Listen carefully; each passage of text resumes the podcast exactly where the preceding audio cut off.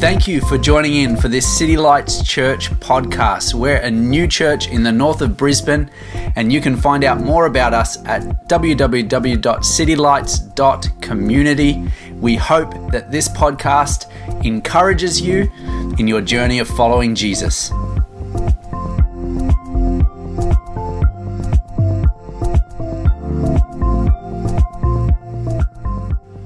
Well, I've got a question for you. What defines you? If I gave you a piece of paper and you had to write this statement, I am, what would you write? I am. How would you define yourself? If we were uh, meeting for the first time and you said, My name is, and I am, what would you use? How would you define yourself? Would you talk about the things that we usually talk about? Would you talk about career? Would you talk about relationship status? Would you talk about background and situation? Would you sometimes give people an indication by what you say about your bank balance, maybe the way you dress or the things that you like to do? Like, hey, my name's Andrew. I love eating fine caviar. It's just a thing, okay? That's often how I introduce. That will come later. Rebecca's just trying to share my secrets. Sometimes we try and define ourselves by our popularity. For those on the gram, the number of followers that we have. Or other times, by our sexuality. And the question is is that who you are, or is that just what you do or what you have? And so, this uh, series that we're in called Re You is talking about understanding our identity in the way that God has created us. First week, here was our statement I am made in the image of God. When we understand that we are made in the image of God, we understand that we are made by love, for love, and to love. Because God is not a singular, God is, the word is used is Trinity, three in one. God is community, God is love. He didn't create love, He didn't invent love. He is love. And for us to be created in the image of God, as the Bible says, this means that we are created by love, for love, and to love. So that's our first statement. I am made in the image of God. Last week we talked about this statement I am changed by the truth of Jesus the thing that we understand uh, when we follow Jesus is this that truth is not just facts, truth is a person, and truth is a way of life. And this is what we understand when we look at statements that define us and define our identity. Now, today, the statement for today is this one I am a follower of Jesus. Turn to the person next to you whether or not you agree with it, yes or doesn't matter right now, but just say this statement I am a follower of Jesus. Now, I prefer this statement personally than the statement Christian, and I'll tell you why. We've got to ask ourselves what does it mean to be a Christian today? What does it mean anyway? When this word Christian was initially used, it was uh, when it was used, it was used as an insult. And it was used uh, in the New Testament at the time of the writing of the Bible about um, a description of little Christ. And it was these group of people, these group of early believers and early followers who were so committed to living like Jesus. You know, God has called us to live a life that is unmistakably Jesus. He has called us to live a life that is unmistakably Jesus. So, what does it mean to be a Christian? For some people, it has lost its meaning. It means a number of these things. Some people, it just means the religion of my family. It's just like, well, you know, my mum was a Christian, and so it's just a label or a brand. For other people, it's about the things that I do on location. Okay, so right now I'm in the church environment, so I'm doing the church thing. So, so for some people, being Christian is yes, I go to church, I lift my hands, I don't lift my hands, I stand up, I sit down, I say hello to people. This is what I do in this environment. For others, it's then it extends. Okay, it's what I do in this environment. It's also what I do in a time of prayer. Or I make, may take some time to listen to a podcast or uh, read something from the Bible. And so that's what I do when I'm on location. And we have a tendency to compartmentalize our spirituality. For others, it's about us choosing teachings that we like from the Bible. Now, I grew up in the Sizzler, Pizza Hut, all you can eat it generation. Did anyone else grow up in the Sizzler? Come on, I see those hands. I see some smiles. This is great. Yeah, there's an anointing, a pizza buffet anointing. My record 17 pieces of pizza plus soft serve ice cream. I like to go pizza, ice cream, pizza, ice cream, and so on and so forth. And I hope that in some way I can give my boys that experience even if I have to recreate it in a home environment because those type of things don't exist anymore. But in this environment and the sizzler generation, it's the, the buffet. So it's like I'll go along and I can pick and choose what I like. And this is sometimes how we approach Christianity. And we can say, okay, well, I'm, I'm going to, I like this. I like that cheese bread but I don't like the spaghetti bolognese. I like this thing, but I don't like that. And that's how we can go through. We, we rummage through the Bible. We open the Bible up as a smorgasbord and go, yeah, I like the idea of helping people. I don't like what Jesus has to say about sexuality. And, you know, I, I, will like this concept, but I don't like that one. And we can pick and choose. And the final thing that being a Christian means to some people is professionalism. It's like, okay, you, you know, how, how about Pastor Andrew, you do this because you're the professional. In fact, we pay you to do this. So do a good job. In fact, do a better job, okay? Because this is what you do. And sometimes we can outsource our Christianity. And we can just say, just leave it to the professionals we can have these things that that's okay for you, but I have a real job. I am in the real world. I am just a volunteer. I don't know the Bible like you do. I haven't studied like you have. I haven't grown up in a Christian family like you have. I don't go to a Christian school like some other people do. And we have all these reasons why we are outsourcing and excluding ourselves from Christianity. Have a look at that list. What do you think challenges you the most out of those in your experience, or maybe something that you've had to work through? Now, I'm not against the term Christian, I think it is a powerful term.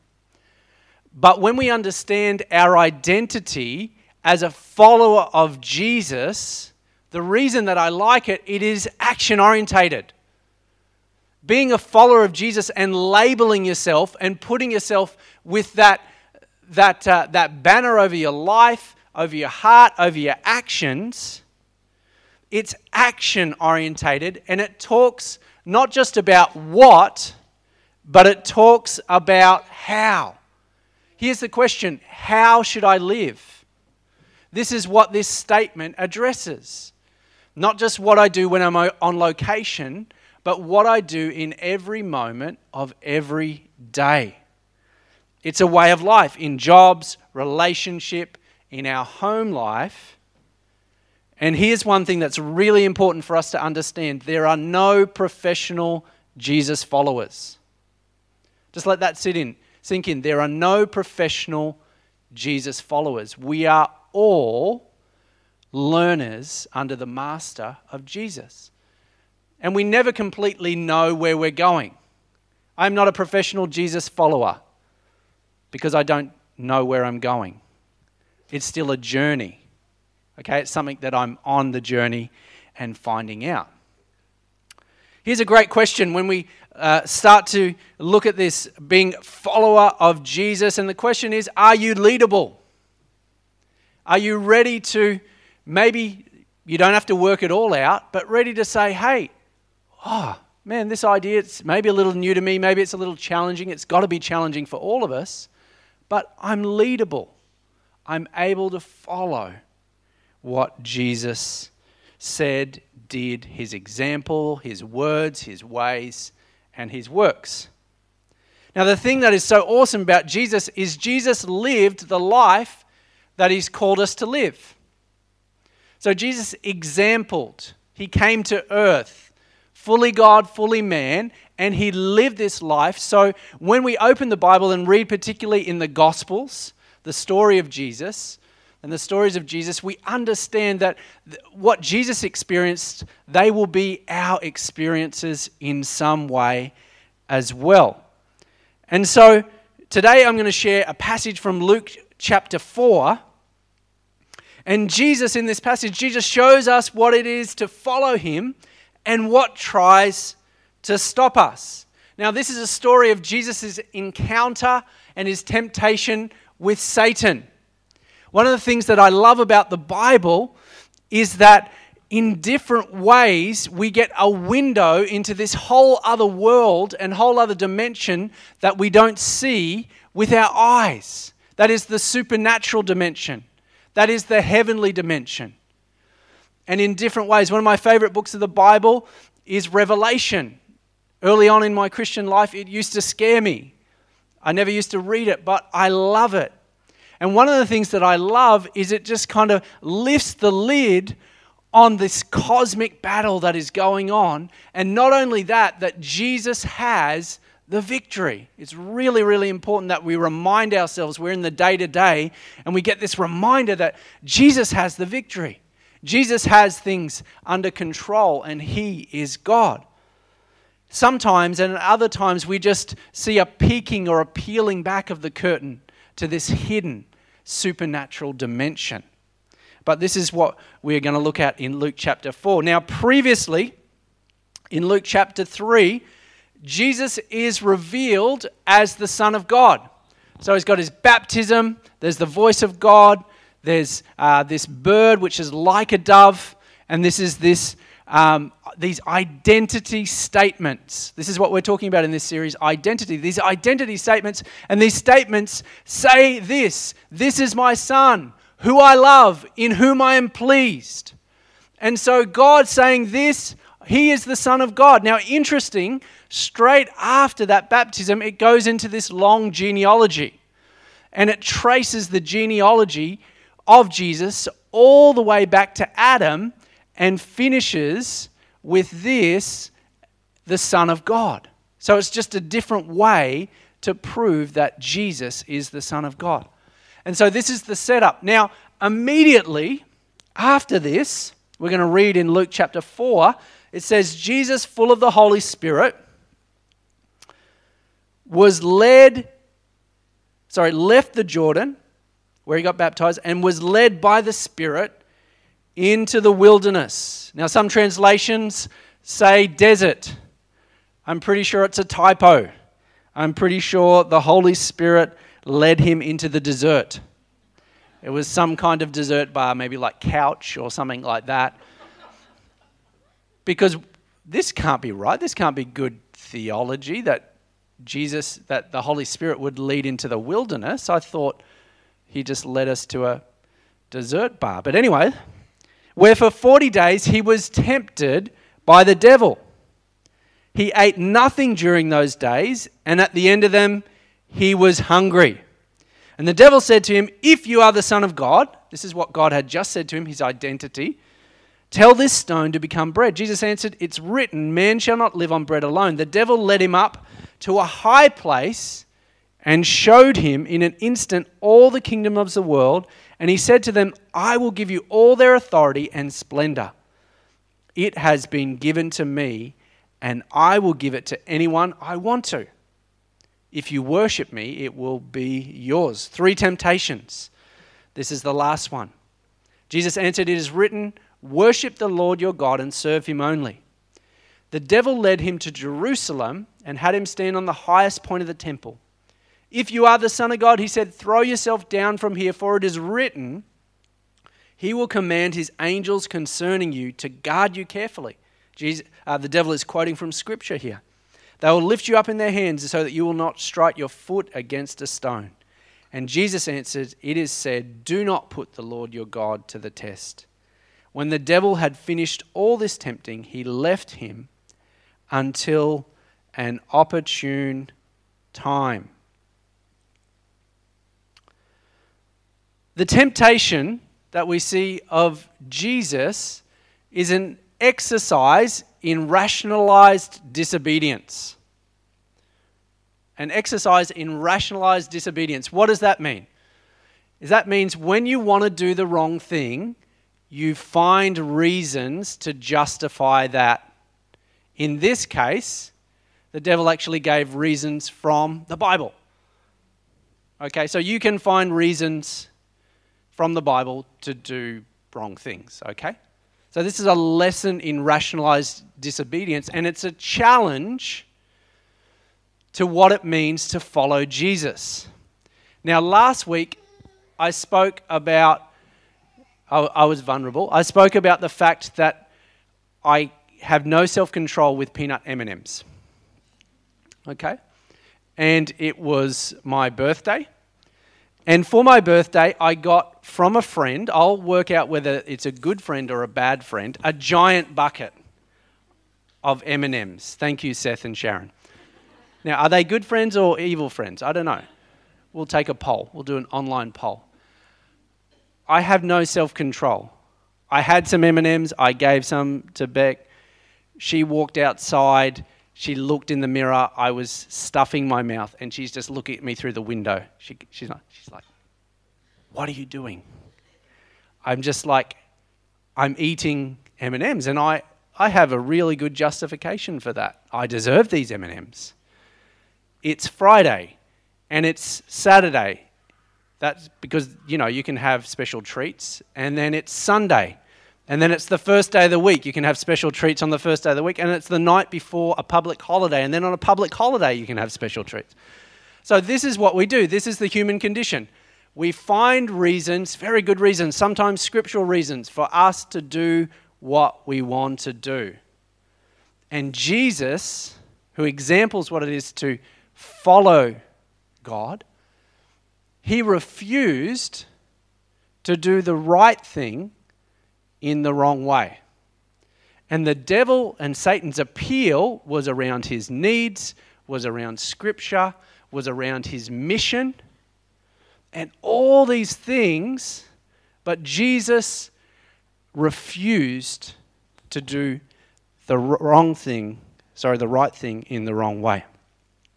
And so there were three challenges that the devil uh, gave Jesus, and these are things that are challenges to us. And here's the first one the first one is the convenience challenge. And the convenience challenge is this God's power exists to meet my immediate needs.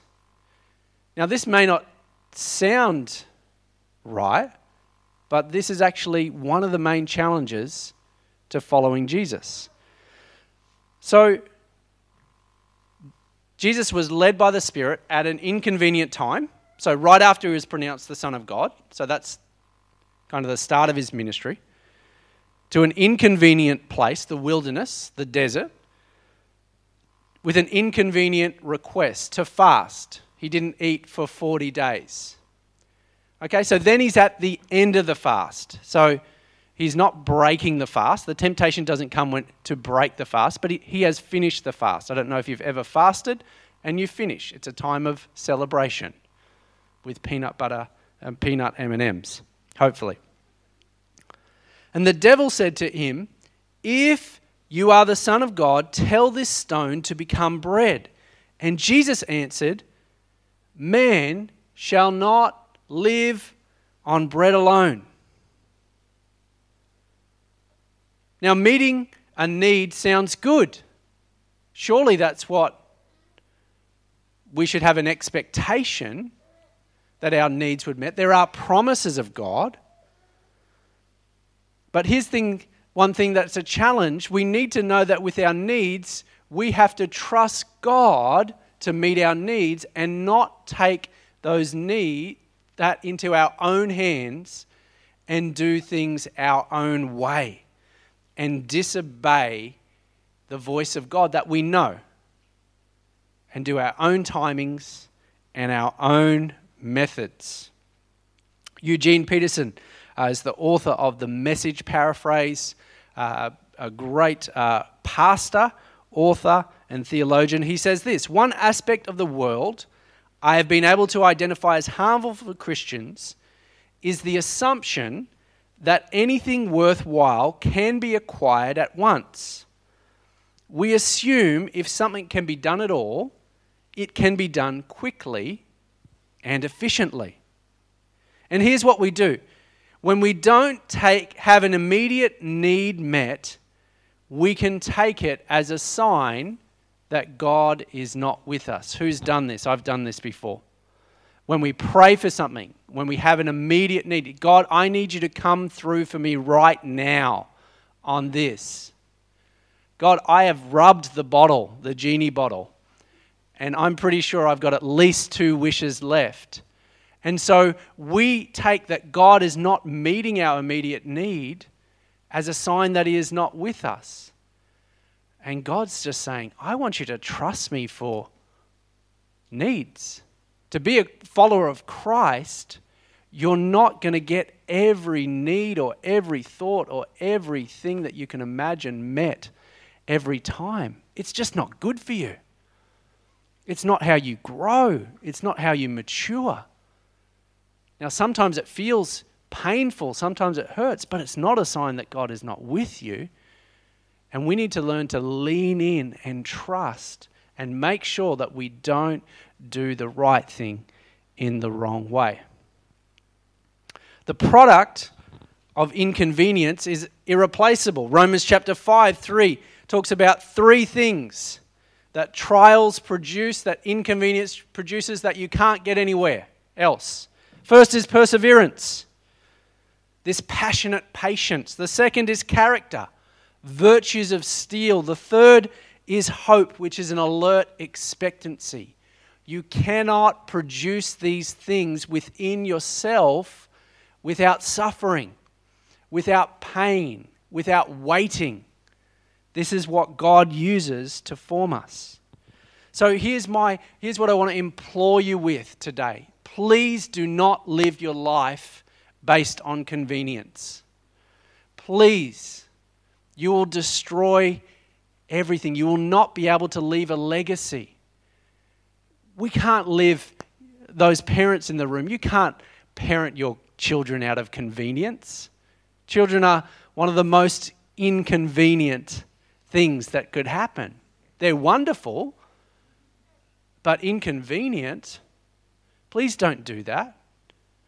Please don't do church out of a place of convenience because you will never form lasting relationships with people. And some of those, the strength of those relationships are built through pain and are built through conflict. Conflict isn't a sign that things are wrong, conflict is a sign that things are moving. That's often how God works. And following Jesus means that we do difficult with grace. We do difficult with grace. And so I want to encourage you to play the long game with relationships, to build trust, to forgive others, to be resilient. Don't make it about you. Put others before yourself and be humble. This is what it means to follow Jesus. I inconvenience myself, and what it produces in me is amazing. It produces hope, it produces character, it produces perseverance. That's the first one. The first one is the convenience challenge. The second one is the excitement challenge. And it's this statement God's miracles exist to entertain me. So the devil led Jesus to Jerusalem and had him stand on the highest point of the temple. We believe it's probably about 150 meters up in the air, straight down, the highest point of the temple. And he says, If you are the Son of God, a challenge to his identity, throw yourself down from here. For it is written, He will command His angels concerning you to guard you carefully. They will lift you up in their hands so that you will not strike your foot against a stone. Jesus answered, It is said, Do not put the Lord your God to the test. You know, sometimes we can bring a Disneyland mindset to church life. And we can think that church life and following Jesus and Christianity is about the next attraction. It's about the next thing. Okay, what's exciting for me? And we can reduce a life of following Jesus into a series of events.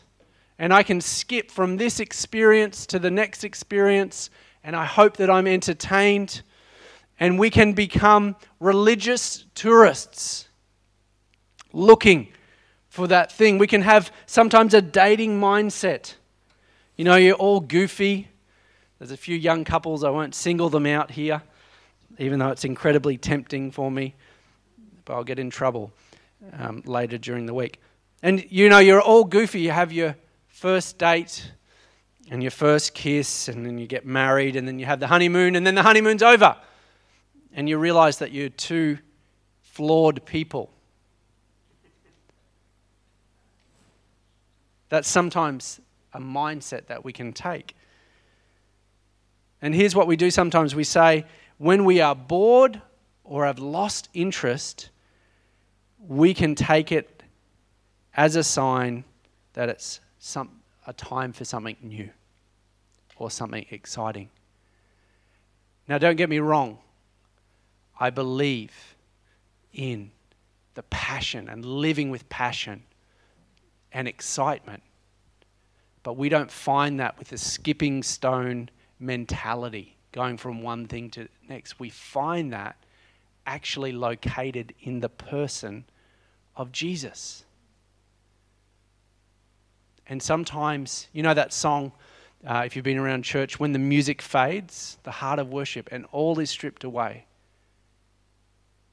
in that church, I believe Matt, Matt Redman, the worship leader, wrote that song, and the pastor of that church. You've got, think about this, you've got Matt Redman, one of the most prolific songwriters and worship leaders. The pastor of that church says, In our worship, we're not going to have any singing for the next nine months, something like that. Don't fact check me, I could be wrong, could be a different amount of months. Okay? But you've got a great worship leader but sometimes, where you find God, where you find the passion, the energy of the Spirit, is not always on the mountain, it's in the valley. And if we have this mindset that God exists to entertain me, and that's how we're going to follow Jesus or win the world just by large, extravagant things, not against celebration, anything like that. Don't get me wrong. But if we, we make it just about that, we will never truly experience what it is to follow Jesus. Here's what we've got to understand we've got to learn to abide. And we've got to say that Jesus is my permanent location, not my entertainment destination. We abide in Jesus. And it means that we are released to find the beauty in the everyday. That when I'm alone, when it, sometimes even when I'm feeling lonely, that I can find God in the moment, not just the miracle. Because if we can only find God in the miracle, we will limit the joy of everyday life. And this is what Jesus invites us to. I'm almost done here. The last one the last one is the achievement challenge. The achievement challenge says, I can do God's work without needing to love and trust God. You're like, God, I got this. Thanks for the boost, but I got this now. You know, I needed you back then, but look at me now. How you like me now? The devil led him up to a high place and showed him in an instant all the kingdoms of the world. And he says, I will give you all their authority and splendor. It has been given to me, and I can give it to anyone I want to. If you worship me, it'll be yours. And Jesus answered, It's written, Worship the Lord your God and serve him only. Who here has tried to do the right thing in the wrong way and ended up hurting somebody? Guilty. Okay? We all do that. And we're like, but don't you understand? I was doing this, or I've got this job to make money, or I'm providing for the family, or all these kind of things. And we allow, we, we don't allow Jesus in our method. We don't allow him in our how. We don't live. We just say, oh, well, I've got this goal. And however I get to that goal, it's, a, it's an admirable goal or it's a noble goal. And whatever I do to get to that goal, and Jesus is like, no, you, you have to. The way that you get to that goal is as important as the goal. There's a guy in the Bible, very a significant guy by the name of Abraham. And God gave Abraham this promise that he would be the father of the nations. And he gave this promise over and over. And it wasn't working because he couldn't have a baby, one baby. He, he was promised thousands and thousands. He, he couldn't have a baby with his wife. And so, what did Abraham do? He took matters into his own hands. And he uh, hooked up with his maidservant, and they had a baby. Now, that baby's name was Ishmael. Now, Ishmael is regarded both by Christians and uh, the Islamic world as the father of the Islamic nation. And so, Ishmael and Jacob, they have been at war. Did I get that right? Jacob? Isaac. Isaac, thank you. Fact check. We're on track. Isaac. So they are at war, and those nations, those people groups have been at war. About over 10 years ago, we felt God call us to come to Brisbane to plant a church. And as we stepped out in faith and practically, we had all these doors close. And for me, being a good Christian, I started to get intense. And I started to be like, get down on myself and say, Andrew, you don't have enough faith. You're not praying hard enough. I was getting up every morning early to pray, but obviously it wasn't enough. And I started to get really intense and not myself.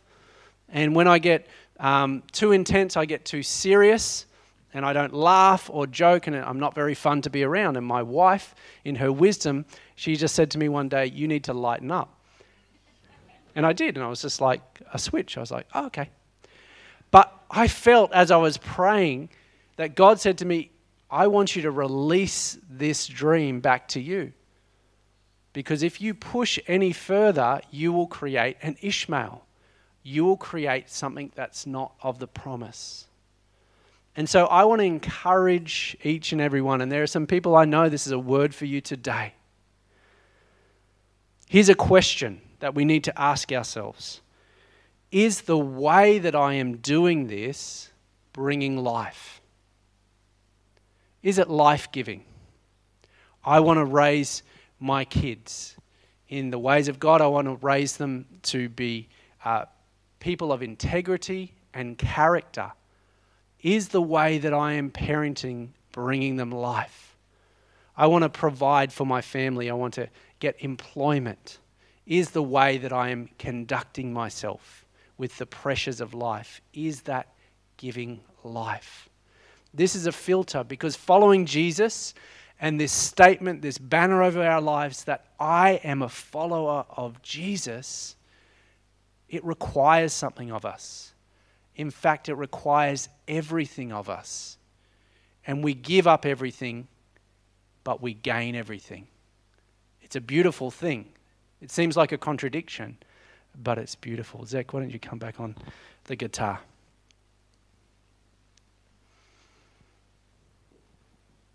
So here's my invitation.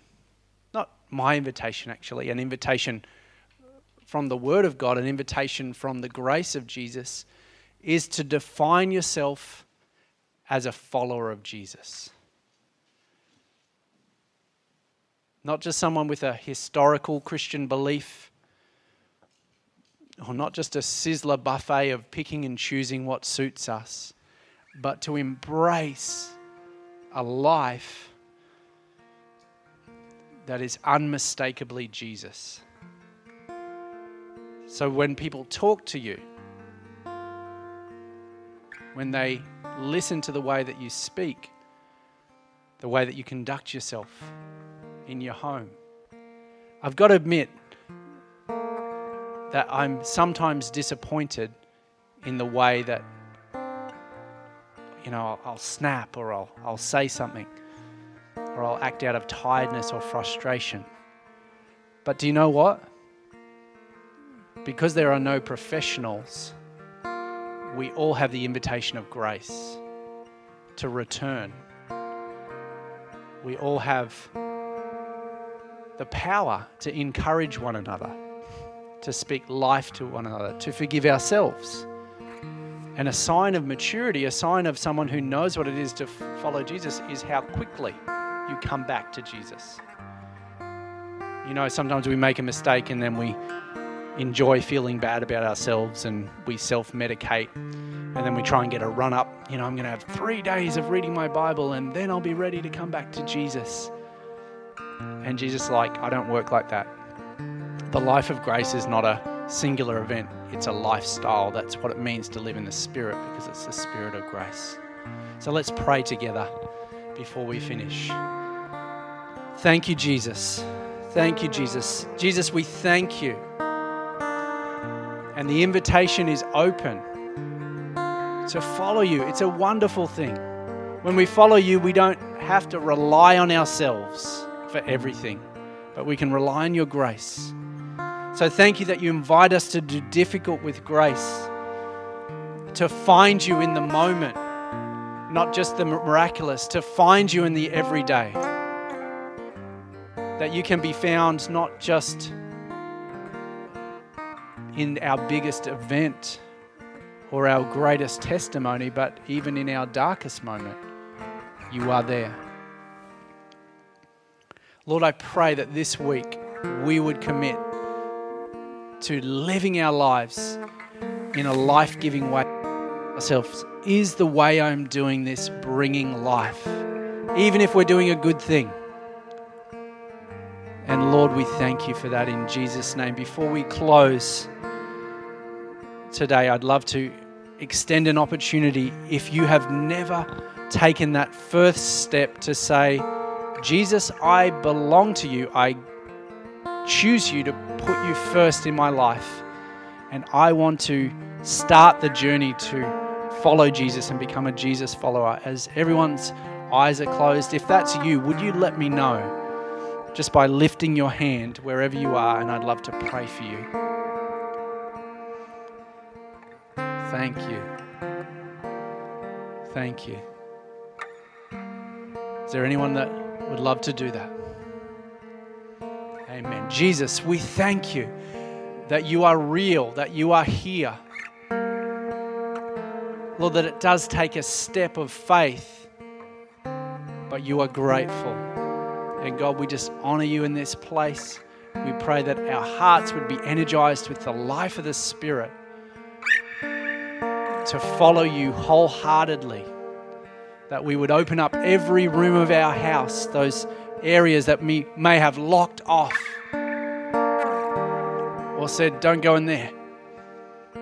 But when you come in, you're like a fresh breeze just blowing through.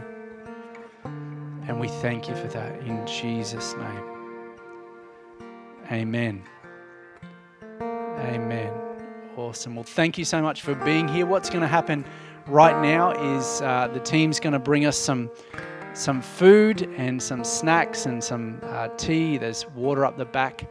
I want to encourage you uh, next week we're going to take some time to pray for people.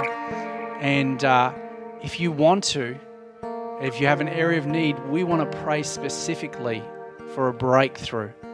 Not because we uh, want to be entertained, but because we know that the power of Jesus is alive and working. So, see you soon. God bless.